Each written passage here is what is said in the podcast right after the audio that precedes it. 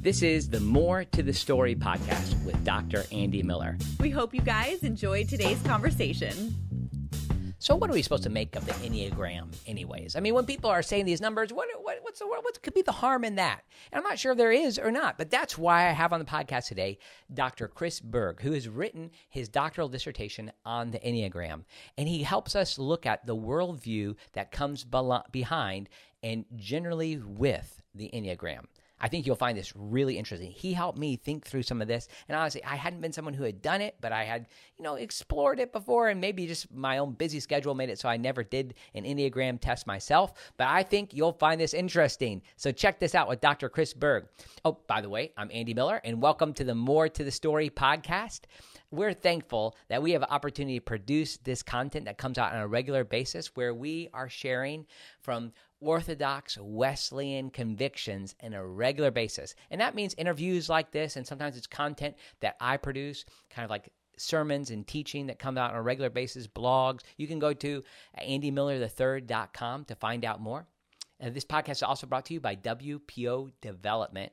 They are a company that comes alongside of churches and organizations and institutions, nonprofits, um, groups like uh, academic institutions as well, and helps them develop a plan. Like that's one of the challenges that organizations have when they want to build a building and want to raise money is they don't have a clear plan in place. And so they lead people through a mission planning study process where they have a variety of tools that they've shown to work all across the country. And then they develop a strategic plan ultimately leading to a place where you can have a capital campaign. And if you were to go through like this, even like major cities in the United States, likely Keith and his team have come alongside an organization and led them to build a building somewhere in that city. I mean, it's amazing. 250 times he has led organizations to successful capital campaigns. So I encourage you to check them out. You can just Google WPO Development, or you can find a link to Keith's email address in the show notes here. Also, this podcast, I'm so thankful, is brought to you by Wesley Biblical Seminary, who enable me the time to be able to create this content. Wesley Biblical Seminary is developing trusted leaders for faithful congregations. And we do that through a variety of programs. Some of that's like the traditional program of bachelor's, master's of divinity, ma- ma- master's of arts, a doctor of ministry degrees for ministry leaders, full time ministry leaders. But not just that. Notice what we say like we are developing trusted leaders. That means if you're leading a Sunday school class, we likely have something that we offer you here at Wesley Biblical Seminary. We have probably 200 people who aren't seeking to serve as like lead pastors of their church. Instead, they're probably Sunday school teachers, they're lay leaders, and we would love for you to participate in one of our certificate programs or even audit a class. There's a lot of great options for that, and we'd love for you to check that out at wbs.edu. Now, check out this interview that's coming up here with Dr. Chris Berg. I hope you'll enjoy it. God bless you. Well, I'm so glad you've come along for the More to the Story podcast. Today is an interesting subject, something I've wanted to delve into longer for a while now. And I have an expert on to talk about it with me, and that is Dr. Chris Berg, who lives in Durham, North Carolina. He has recently completed a PhD in apologetics, and he's been able to direct that focus to aspects of the New Age movement and the way they're expressing themselves in our time. So I, I heard Chris on Sean McDowell's podcast, and I was fascinated with the way he was able to deal with the questions. It was, I think the dissertation was pretty fresh at the time, and it was just all right there on the tip of his tongue. And so I wanted to get him on here as well. So, Chris, welcome to the podcast. Hey, nice to meet you, Dr. Miller. Nice to meet you. And I should say Dr. Berg. Eh, there we go. Uh, I don't, I don't, you can feel free to call me Andy. I, okay. I'm still getting used to being called. I, most of the time when I was called, uh, doctor in my when I was serving as a pastor, people would say doctor or whatever. It was sarcastic, but now I have to get used to students and other folks saying it uh, in, in, that way, like with appropriately. So I appreciate it. But feel free to call me Andy. Is it all right if I call you Chris? Yes, absolutely.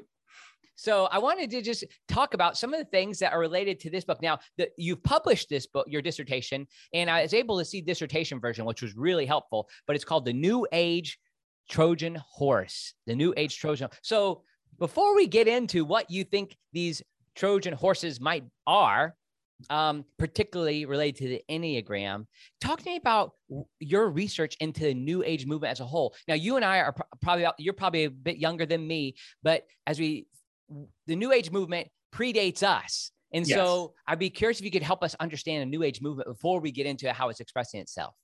Sure, absolutely. Now, the key thing to understand as we begin to dive into the New Age movement is that, like many movements, this has gone through phases.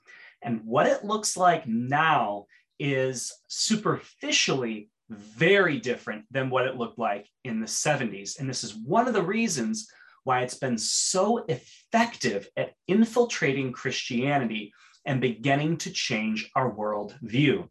So, back in the 70s, in response to a number of different things, in response to things like that happened recently the Vietnam War, in response to uh, the peace movements in the 60s, in response to the sexual revolution, um, in response to uh, distrust of institutions, you are seeing people and spiritual leaders and gurus from many different faiths coming together blending and syncretizing, and again, that's a form of blending, syncretizing their beliefs into this thing called the New Age movement. Now, it's not a monolithic organization, it's really a bunch of different organizations, a bunch of different people that kind of have a similar world view.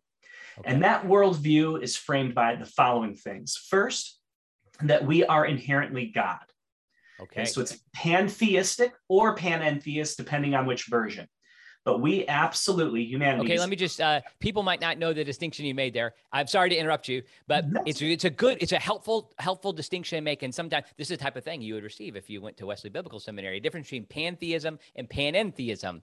Could you just help us know the difference there? Sure. Pantheism is more the idea that all substance is one monism and all substance is God.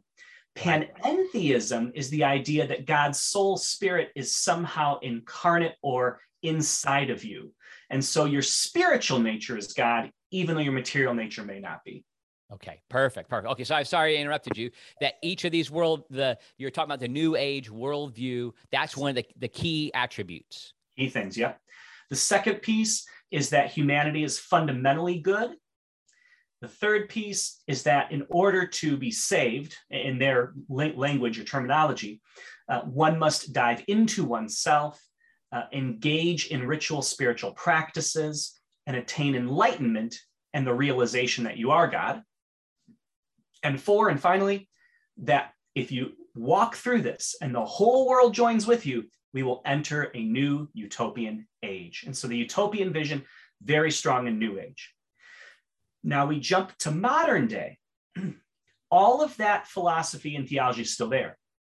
You don't see as much of the crystals and you don't see as much of the tarot readings and things like that as much anymore. Now you see those, those worldviews applied to things like healthcare products. You mm. see those worldviews applied to things like self help books. Right. You see them applied to mysticism. Right. Uh, you, you see them applied to rituals and things that people would engage in more in a, a secular sense, but now they have this new age undergirding as well. For example, there's nothing wrong with taking a health supplement, but now if you really investigate the companies, you find, oh, they have a massive new age worldview that they're purporting. So we're seeing that as the transition. It's becoming more mainstream and it's becoming much more normalized it's interesting you bring up health products, but even like regular commercial products that we'd use on a regular basis. I noticed that some shampoos even say things like nowadays. Um, sorry, I'm, I'm laughing before the punchline. Uh, like uh, self-esteem boosting, right? Like, how, really, Head and Shoulders can do that. but this traces to this idea like people are looking for something to orient their lives. Like they're That's looking right. for a worldview direction for for and this we interesting I just had on I, am not sure when the when after we published dr george yancey and he was talking about how progressive christianity and conservative christianity really are functioning sociologically as two different religions. Yes. and so what he was suggesting is that the reason is is that you have different worldviews. So th- that's what you're saying here too is that we have a different an entirely different worldview from the in the new age movement that's exactly right. And unfortunately, what's happening, and we'll probably get into this in your questions later, but Christians are essentially co-opting practices uh, that are new, that are fundamentally new age in their thinking and philosophy, that are given a Christian veneer, and they're co-opting them into their lives, and that begins corrupting their belief systems.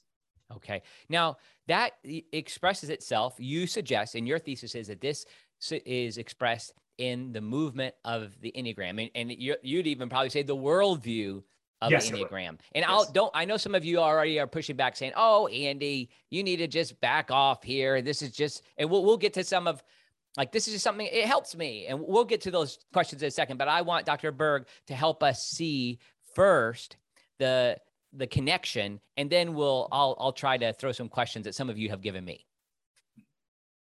So what's the connection then? Like where, where is what is the Enneagram? I'll tell you my little experience with it is all of a sudden everybody or not everybody, many people in my world started saying uh defending themselves saying I'm a 4, I'm a 3, I'm a 2. I, and I admittedly am a person who does I don't always get on the cutting edge of things. I just it's nobody will be surprised if anybody who knows me with that. But I was resistant to it and then I was cautious, but I'm just curious what so if somebody doesn't know what we're talking about. What is the Enneagram anyways? Sure. And, and actually, Andy, we can even dialogue a little bit on this and have a little bit of fun with this one because uh, I, I like doing this. Okay. Um, I'm going to give you the definition. Okay. Now, Okay. this is from Christopher Heuertz's book. He's one of the top Christian Enneagram uh, uh, authors out there at this point. It's him, Richard Rohr, and Cron and Stabile are, are probably the top ones. And the McCords are, are pretty high up there too in terms of their influence, but they're less on the theology of it. Whereas Heuertz is going to go through the theology. And I'm just going to read you this quote, and I want you to, you to tell me if your if your apologetics uh, ears perk up. How's that sound? Okay, I'm listening. often misunderstood as simply a personality tool to describe quirks and traits of people's individuality, the Enneagram goes much further than mere caricatures. The contemporary Enneagram of personality illustrates the nine ways we get lost, but also the nine ways we can come home to our true self. Put another way, it exposes the nine ways we lie to ourselves about who we think we are, nine ways we can come clean about those illusions, and nine ways we can find our way back to God. Wow. All right, that's the definition right there from Heuertz's book. Now, what are your thoughts as you hear that? As I, I mean, my immediate thought is like the way you trace the nature of worldview. It has it all in there. There's not one mention of God. It's like we, we, uh, we acknowledge our problems, our, our flaws. We are brought back. What is it that brings us back? These nine ways to bring us back, and then ultimately it leads us to a utopian, better world. So right. it doesn't really sound like uh, uh, there's nothing about the atoning work of Jesus in there. His Oh, uh, coming again, the resurrection of the dead, none of that. well, not only none of that, but this replaces it. And I'll go ahead and Wow. walk you through it. If I could, I'll walk you through now. please now. do, please do. Yeah.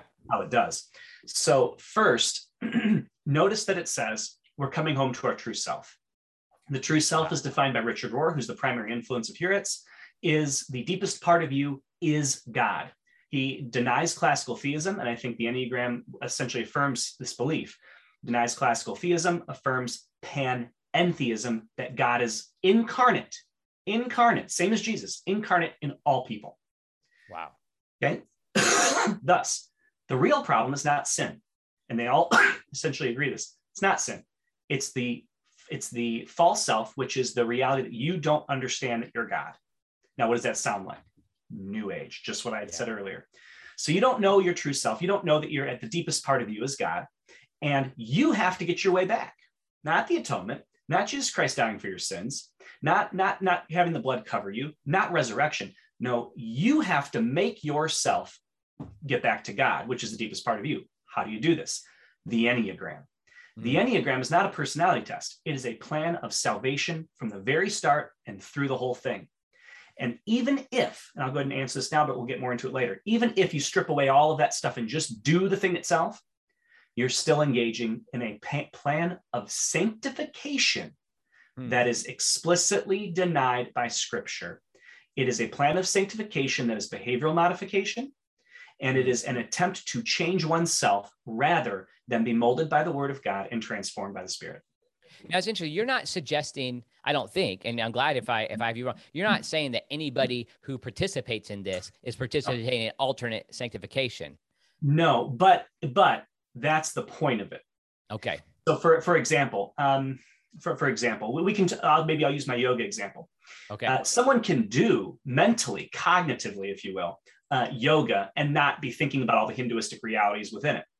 But yoga is designed yoga is designed as a precursor to transcendental meditation. Right. When you do the breathing and you do the, the exercise in the way they prescribe you do them, that's one of the main ways they have discovered to separate the soul from the body for out of body experiences. Hmm. So the issue is, is you might be doing the Enneagram, right? You might not be thinking about the sanctification things, but you're essentially building, right? You're, you're, you're trying to build an alternate sanctification model. You might not be cognitively thinking you're doing that, but that's what it is. It's kind of like if you, uh, you know, walk upstairs, you don't necessarily, you know, you might not be thinking, oh, as I'm walking upstairs, I'm ascending to the second level of my home. You might not be cognitively aware of that, but it's what you're doing. Right, right. So does that make sense? So yeah, absolutely. And, and and it's also you're identifying to the source. The source is suggesting that there is something else involved. Like, okay, that might not be the pragmatic application here, like in somebody's life who just took a test and says, "Oh, I'm kind of like that." They're not already there, but the source is there.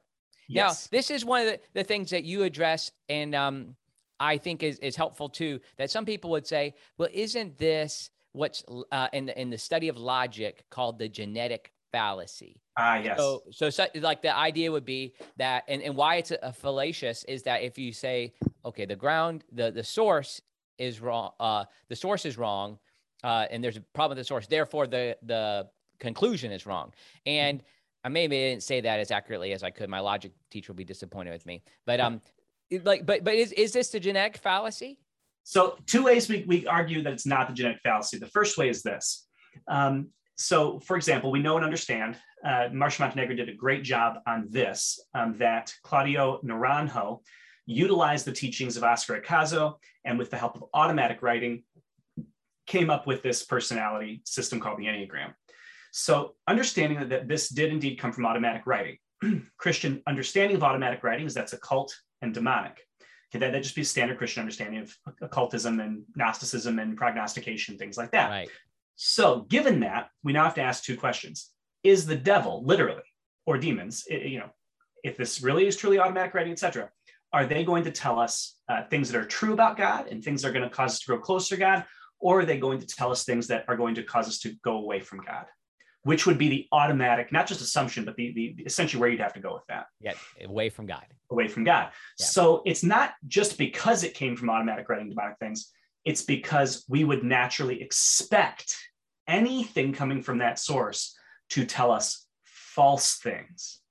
So it's not just saying, oh, because it's there, it's bad. It's no, because it's talking about spiritual things, right? Right.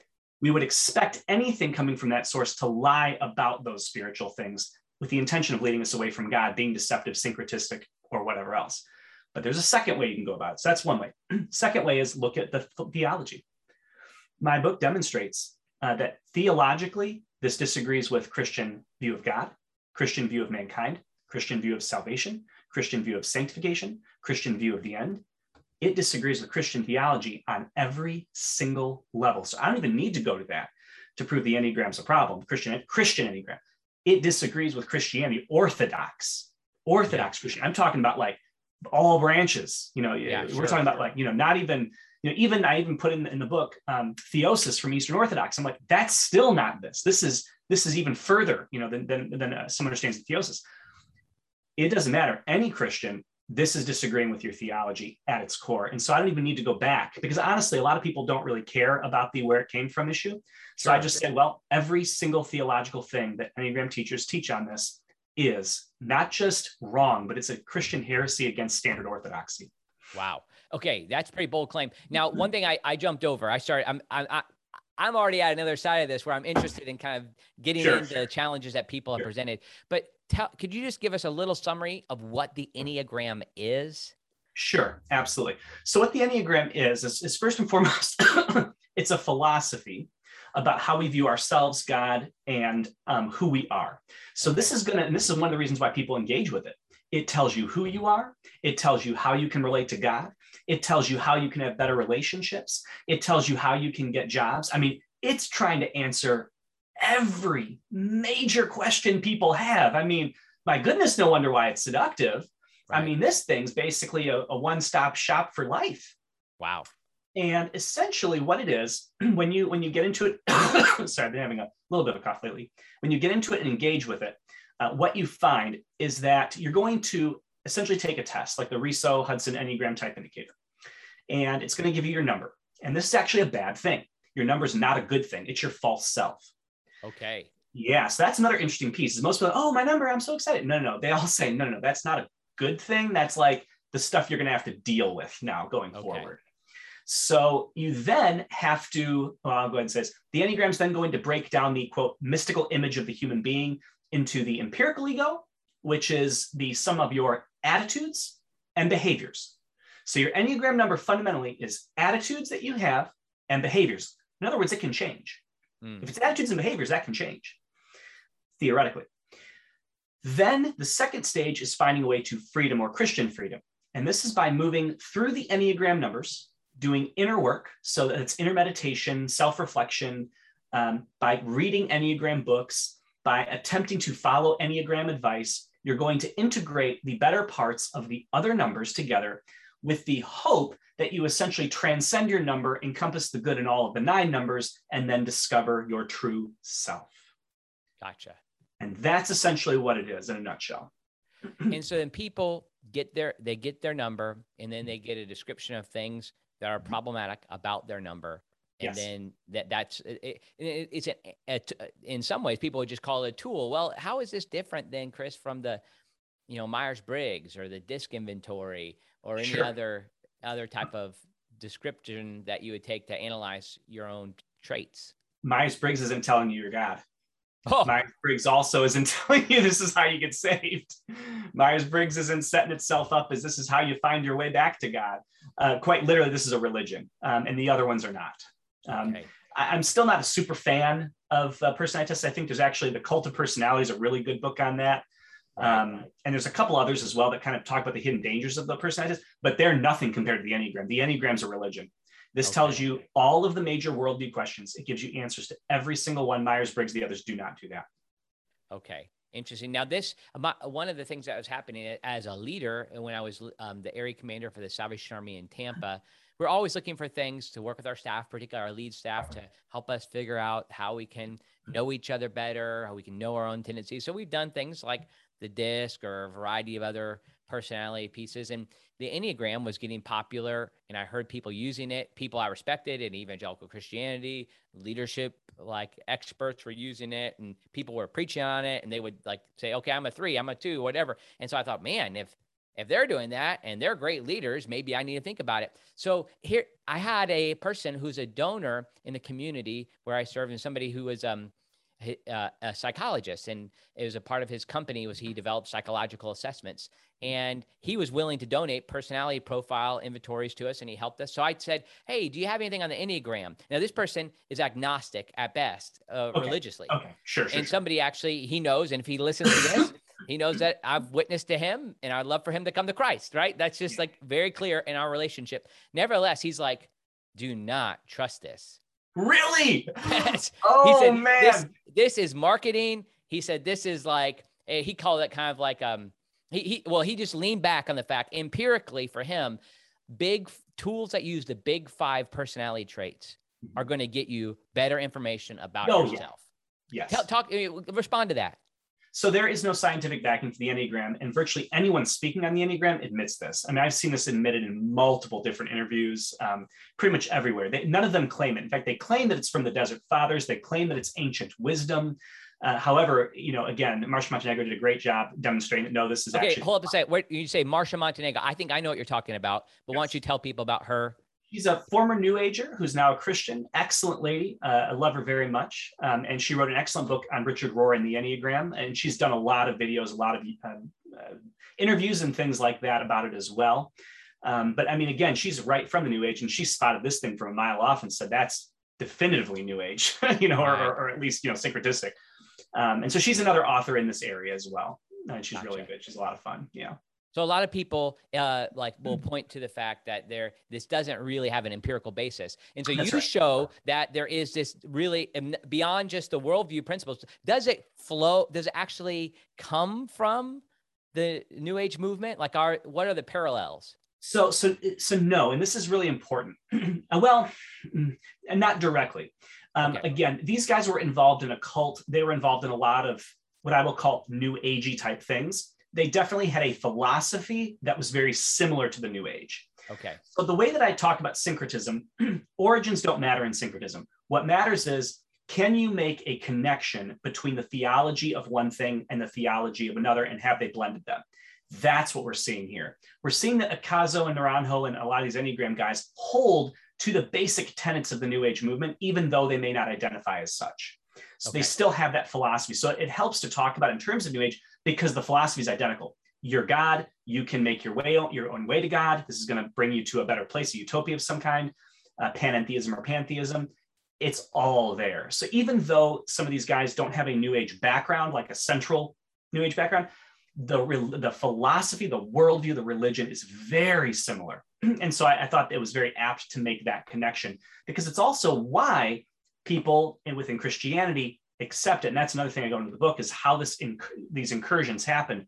One of the right, and I would well, we could talk maybe about that later, but the two main ones are denial of sufficiency of scripture uh, right. at some level, and then also an acceptance of pragmatism. okay, acceptance of pragmatism. Let's just jump on that because that seems to be what people like. Like it's a popular thing. Like some a, a leadership author who I appreciate, a pastor, uh, will say. Um, and people know who I'm talking about, but I'll try not to say his name here. Uh, I will do anything short of sin to bring somebody to Jesus, right? And I, I can resonate with that. That sounds similar to the founder of the Salvation Army who would take um, what he called the devil's tunes and, and sanctify them and wash them in the blood of the lamb. So what what is it about this that ends up leading us to that place where um, it pragmatism is exalted?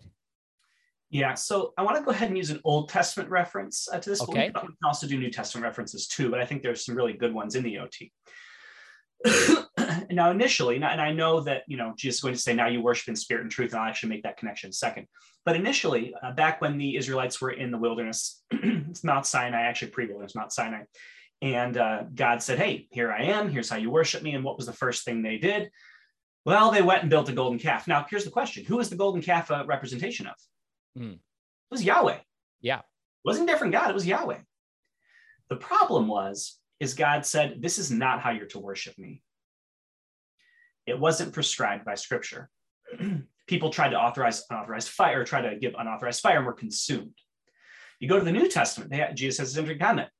You know, you won't be worshiping in a temple, but you'll be worshiping the Father in spirit and truth.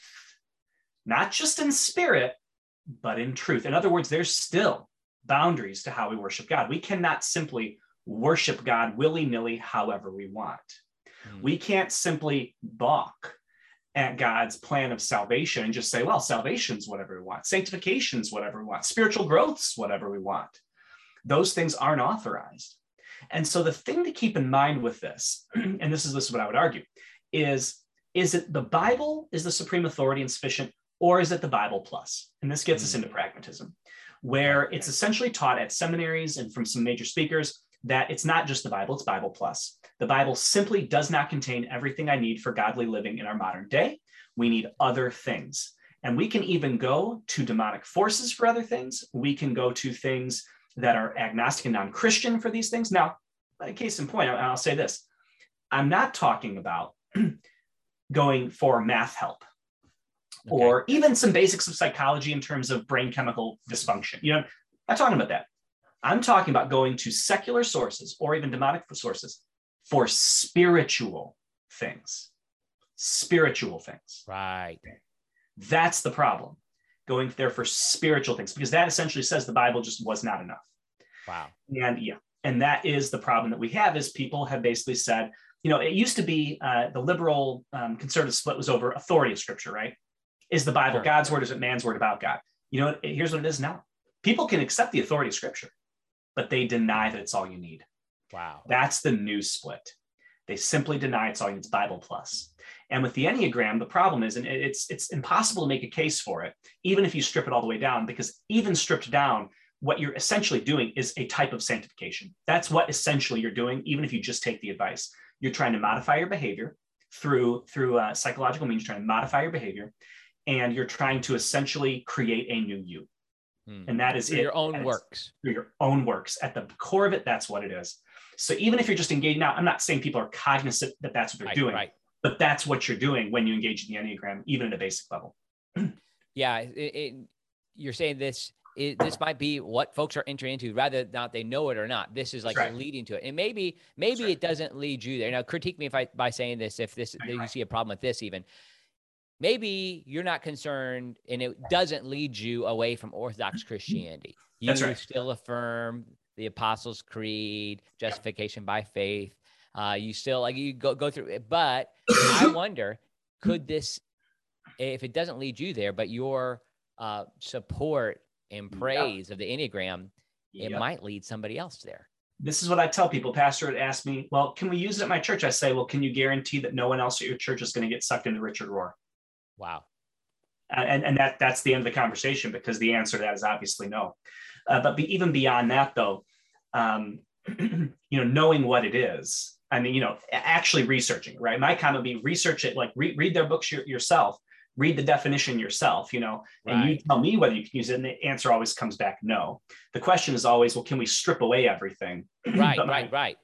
Yeah, that's what people would say. Okay, there's some good here, and that's one of the questions that we had from a friend of mine, oh, actually, whose last name was Montenegro. Interest not this not related here. One of my good. Yeah, I'd be shocked if she said that. you know?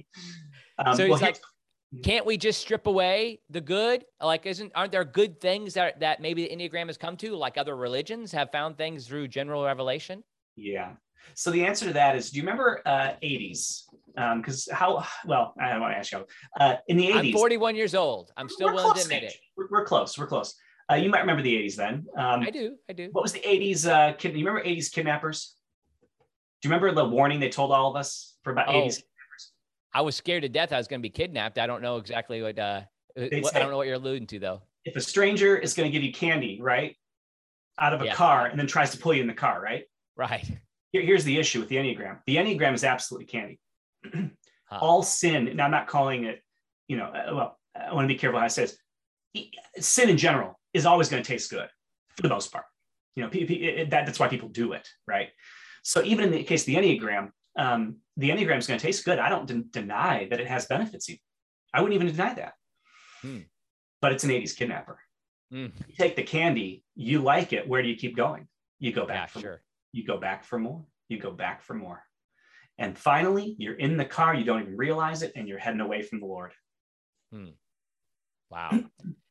yeah, I mean, this is what happens when we find another source for our faith.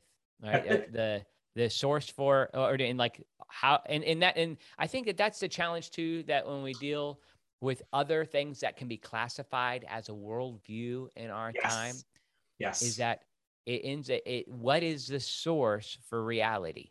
That's right. Well, and, and with the Enneagram, the like I was saying, the problem is it's a worldview. Myers Briggs is not a worldview. Mm-hmm. You know what I'm saying? This is this is a religion it answers every question and it says, Come to me for your spiritual knowledge.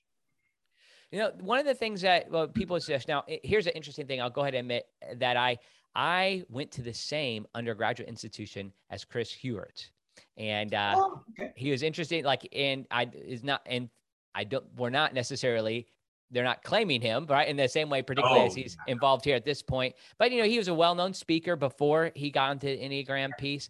And I'll say at my school, I was a music major, I was a composition major. And one of the things that was emphasized often in Christian higher education, um, a, a, liberal arts institution, is how everything is God's. Everything comes from Him. Yes. God can redeem everything. So I could perform a classical piece of music from the Romantic period that was yeah. talking about foreign deities and i could find the good in that right the yep. or, or, or that's like ex- ex- sexually explicit and people might not know it because you're singing in a, another language. Not that I was a vocalist, but the same thing. Yeah. Like we recognize music comes from God. It's something that can be redeemed. This is art that reflects God. So like this is kind of the the big tent perspective. Like everything is God's. God can redeem everything. Let's take it and champion it. What's your response to that? I mean, people might say that about the Enneagram.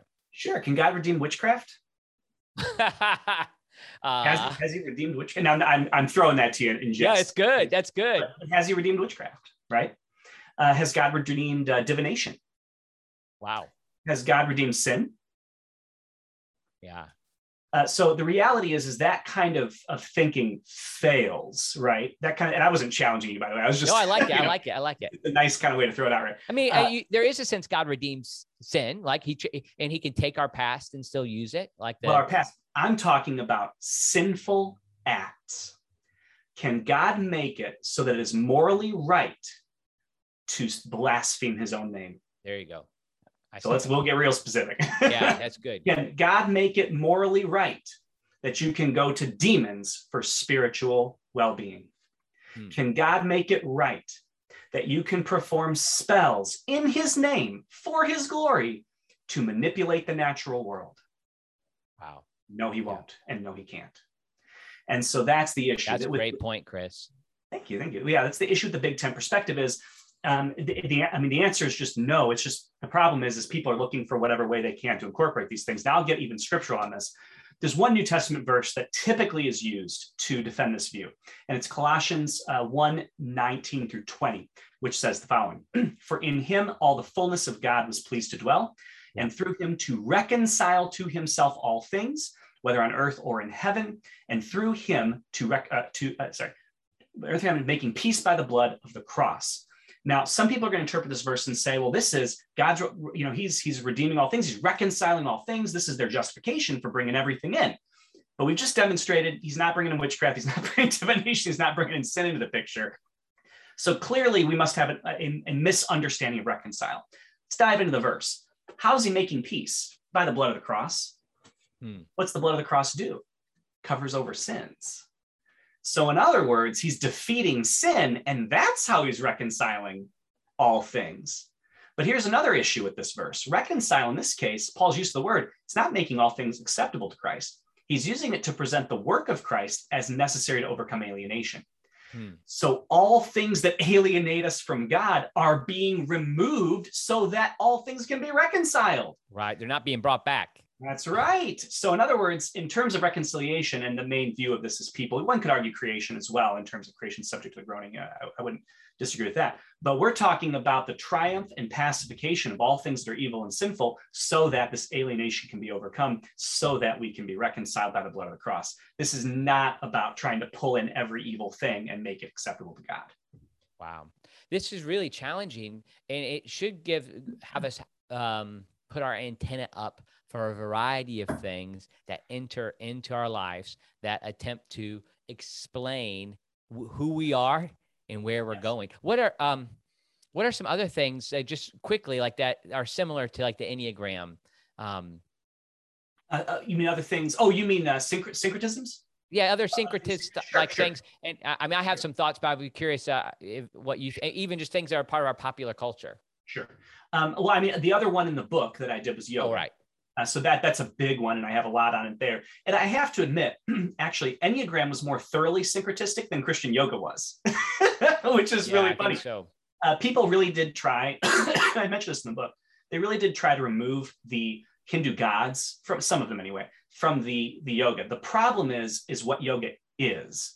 And there's eight arms, and it is a missionary. Um, it's essentially the missionary arm of Hinduism.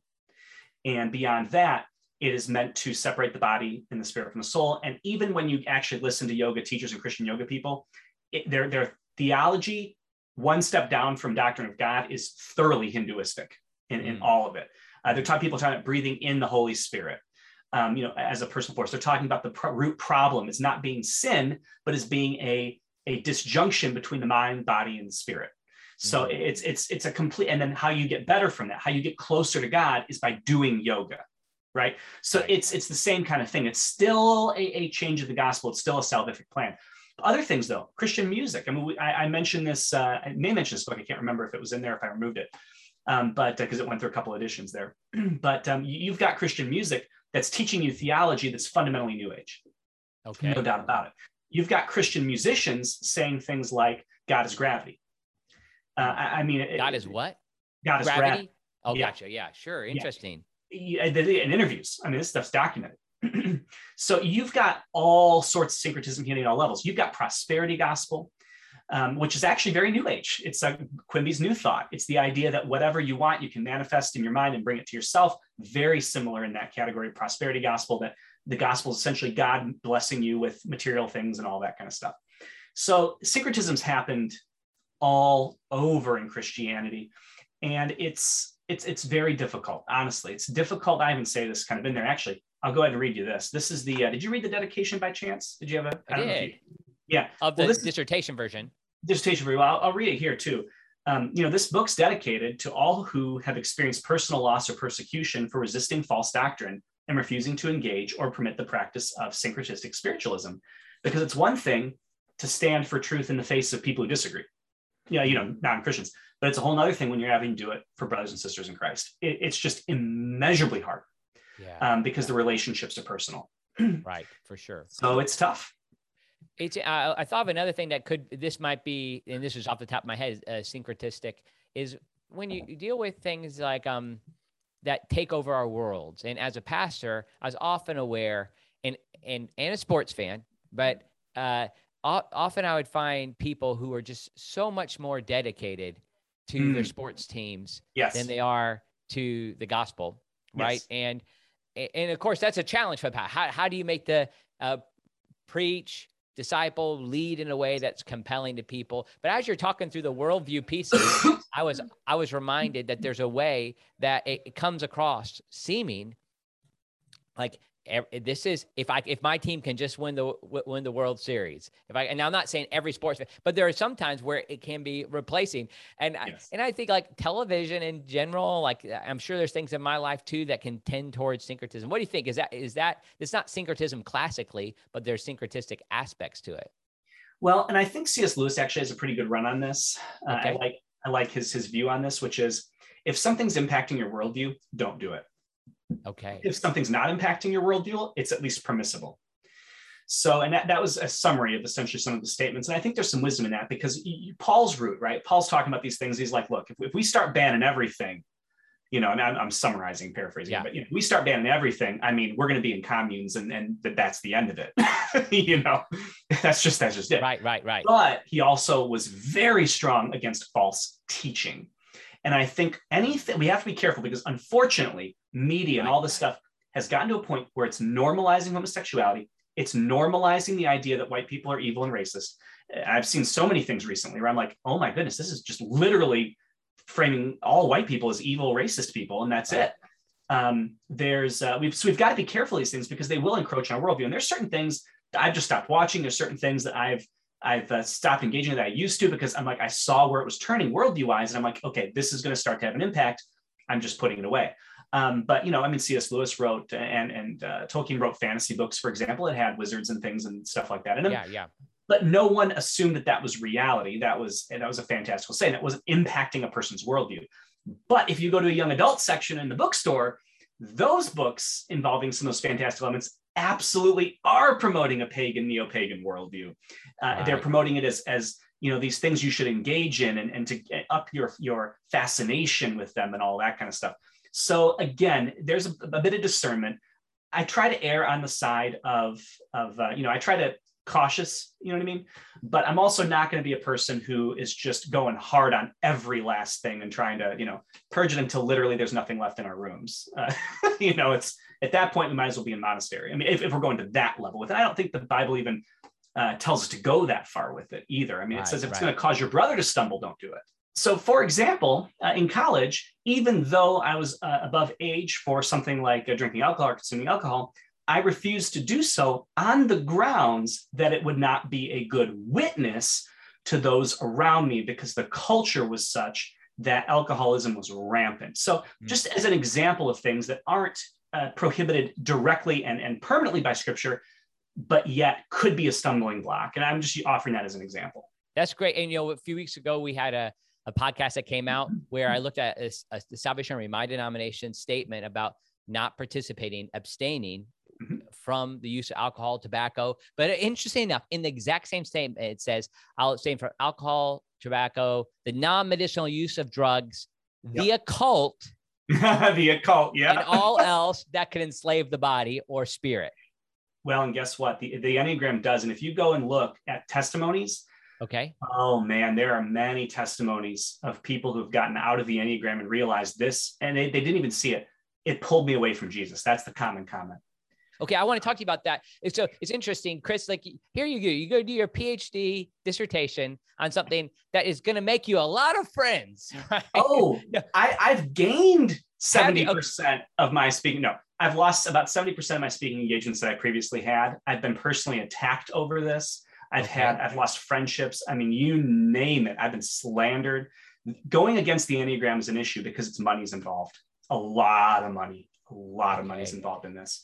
Um, it costs thousands of dollars to become certified as an Enneagram coach. You can charge anywhere from 50 to even up to $300 an hour for Enneagram counseling. Um, th- this is a big moneymaker. These books sell thousands, hundreds of thousands of copies.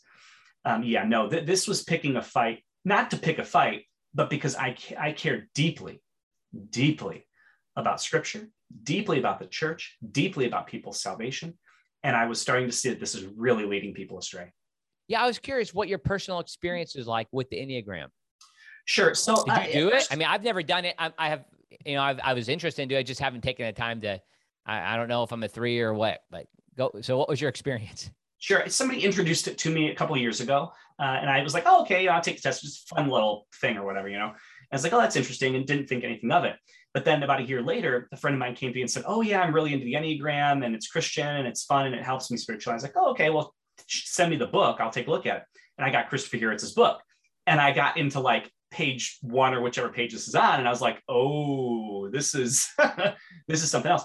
And so I, I, took the book and I said, well, let me go through this with you. So I walked her through the first 80 or so pages, and she literally said at the end, I couldn't tell that this was heresy when I read it, but you're showing me it's heresy on every page.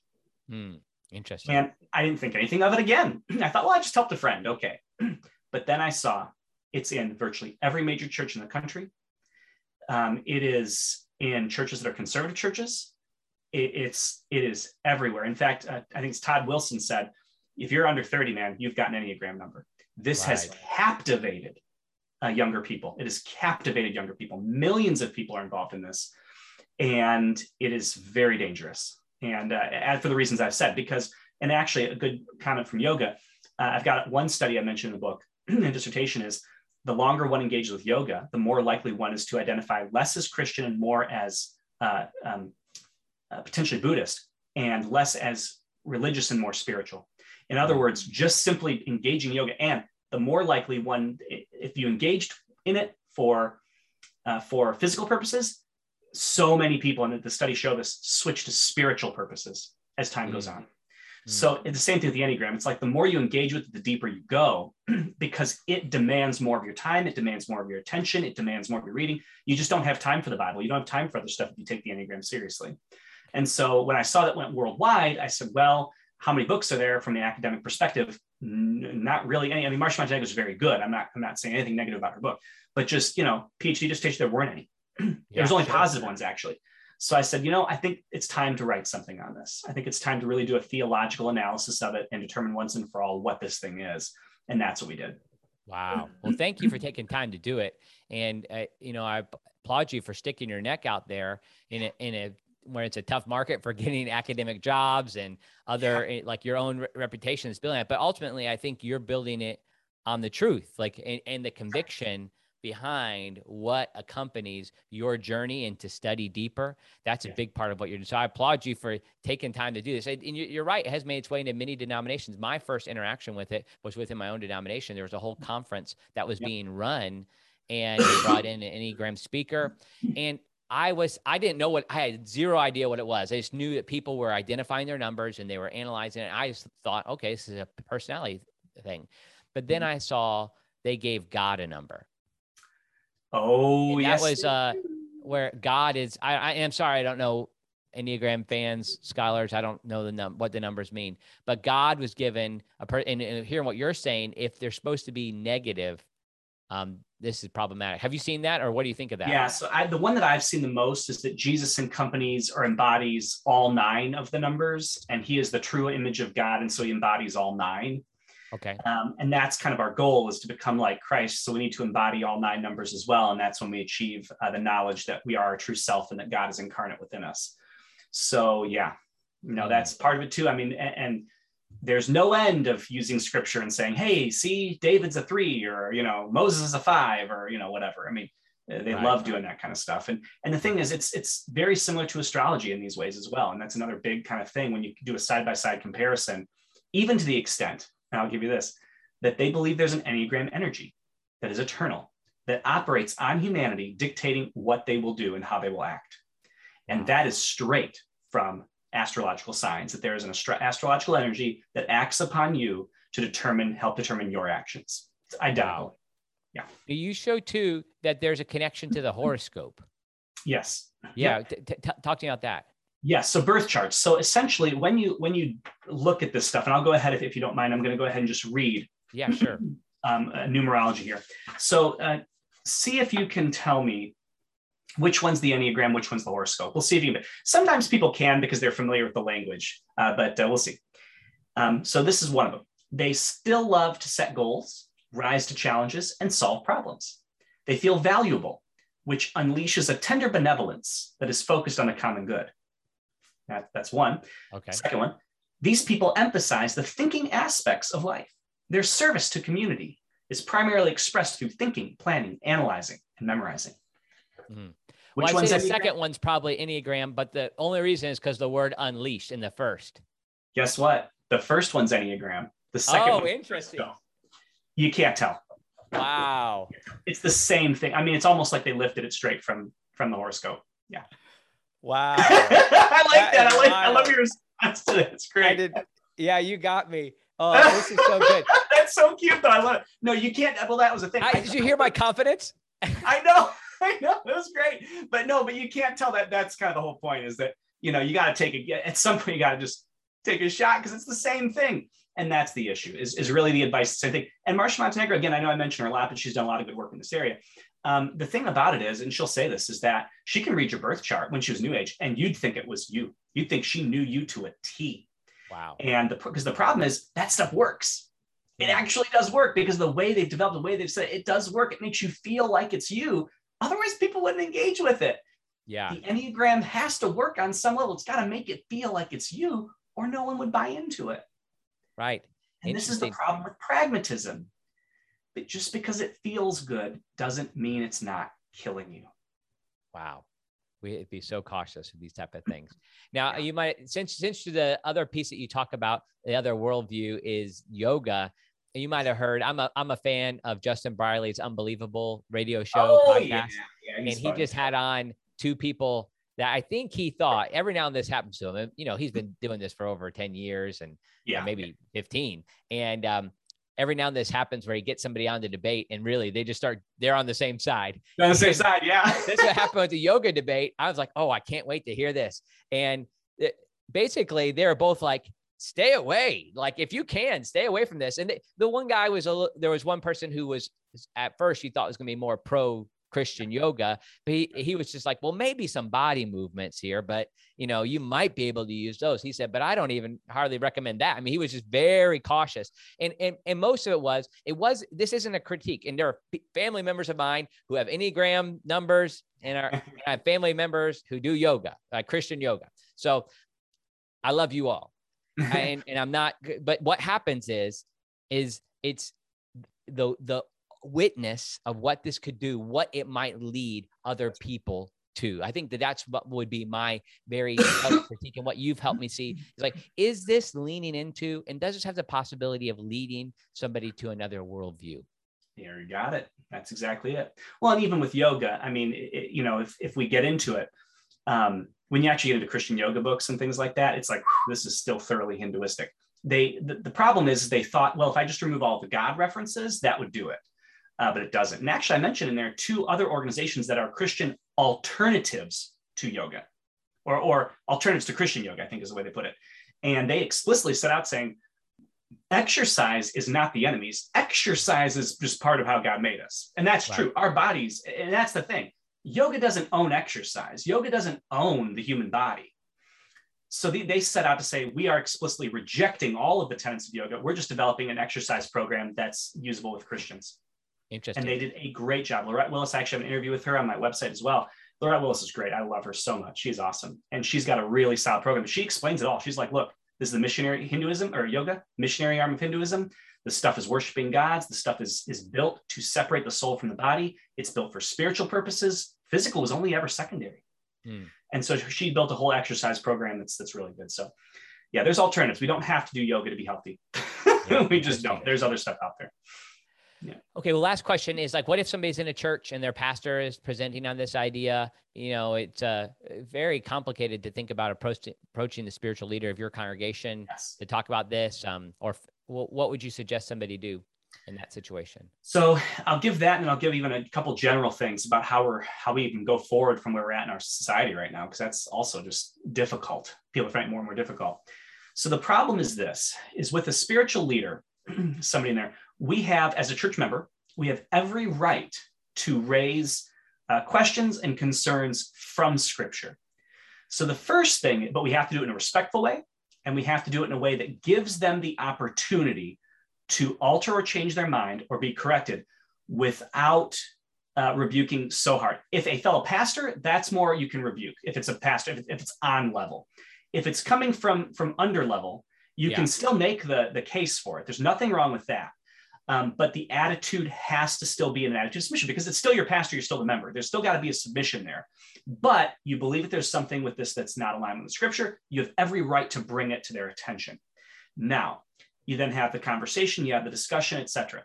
If they say no, and like in this case, you're convinced, no, this is this is like I am, this is it.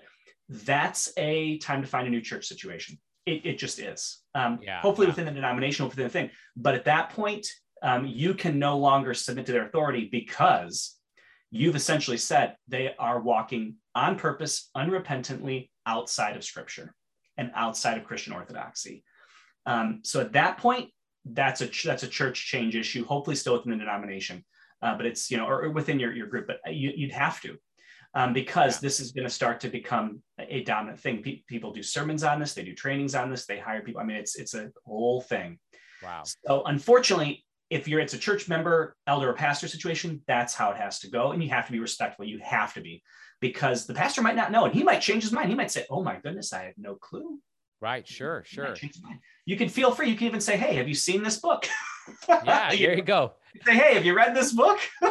you know, you can do it like that, but you've got to be respectful because of the relationship and how it is in terms of the, these direct challenges. They're going to turn pastors and elders off. Right. It, just, you know, pastors going... probably as a pastor, I could say like it's a little tough if somebody comes up like a heresy hunter on you. And exactly, so exactly. Wanted, but I'll admit, like of course, in people, I could I could bring up areas that I've changed where I felt like something I might have emphasized earlier in my ministry. Uh, people have helped me see yeah. uh, a fuller picture of the implications of some of the things I, I was preaching and leading in. And so, but it's hard. It's hard to make those changes. And maybe this podcast would be something you could share. We could share too. Like you could just say, Hey, listen to this. That's listen right. to Andy talk about this with, uh, with Chris. This might be a, a way into a conversation. And, and I think that's the key when, when it's that type of a relationship, you know, we've, we've just got to be respectful and yeah. showing them an interview like this is great. A book is great. Having a conversation coming like a heresy hunting kind of thing, it, it, it, just it automatically turns the person who's who's in authority off. It just turns them off. Right. And I've had people in my own congregation say, "Oh, question various things and stuff," and we have a nice scriptural theological conversation, and that always goes well. Always gets us back to where we need to be. Uh, so that's my encouragement for people who are dealing with this. And then if if they say no, this is the way we're going. Sorry. I think there's some other theological convictions that might be that might be problematic. Sufficiency of scripture looks like it might be being denied, maybe even authority we'll see. You know, you got to yeah. maybe probe on some of those doctrinal issues. Because I've had pastors at, I've had pastors at very large churches tell me we officially deny the sufficiency of Scripture. Wow, those words, huh? oh, I was. I asked it pointedly, and I got a pointed answer. you know, wow. I've had this happen. Um, I'm not going to say anything about who or anything like that, but I've had this happen, and uh, I was shocked. I yeah. was shocked. I've had wow. pastors admit that they are pragmatists yeah. I mean, you name it. And I did some investigating. Oh boy, it was uh, the responses I got were fascinating. So yeah. Wow. Well, Chris, one of the things this podcast is called More to the Story. And I hope everybody's seeing that there's more to the story than just a simple personality profile involved with the Enneagram. There's a whole worldview that ultimately, if this is not of God, and there might even be a demonic sense of like what's happening in it, that is meant to pull you away and let's just be cautious. But more to the story. So there's more to the story of the Enneagram. But I always ask this, or I try to ask it of, of all my uh, on all my interviews. Is there more to the story for Chris? Like, uh, is there something you like to do beyond uh, talk about C.S. Lewis and apologetics? Oh man, yeah. There's a lot of things. I there's a lot of things.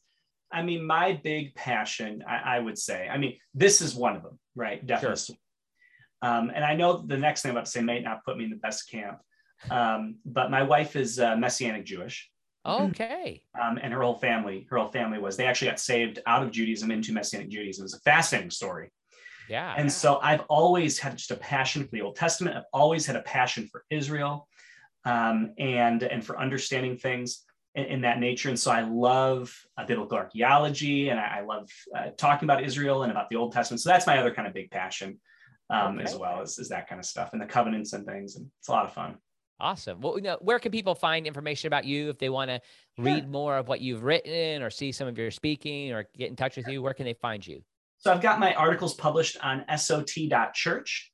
That's where my articles are published. It's our church website, but it's also where my articles are published. And I've got probably about 40, 50 articles on there.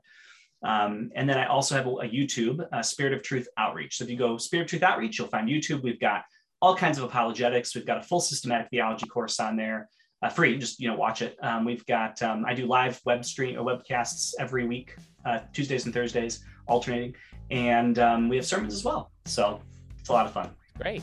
Well, Chris, thank you so much for taking time with me and my audience. It means a lot to me, and thank you for the work you're doing. I know that there's been discouragement probably that's come because of the criticism you received, but really just be, be encouraged by the way God's using you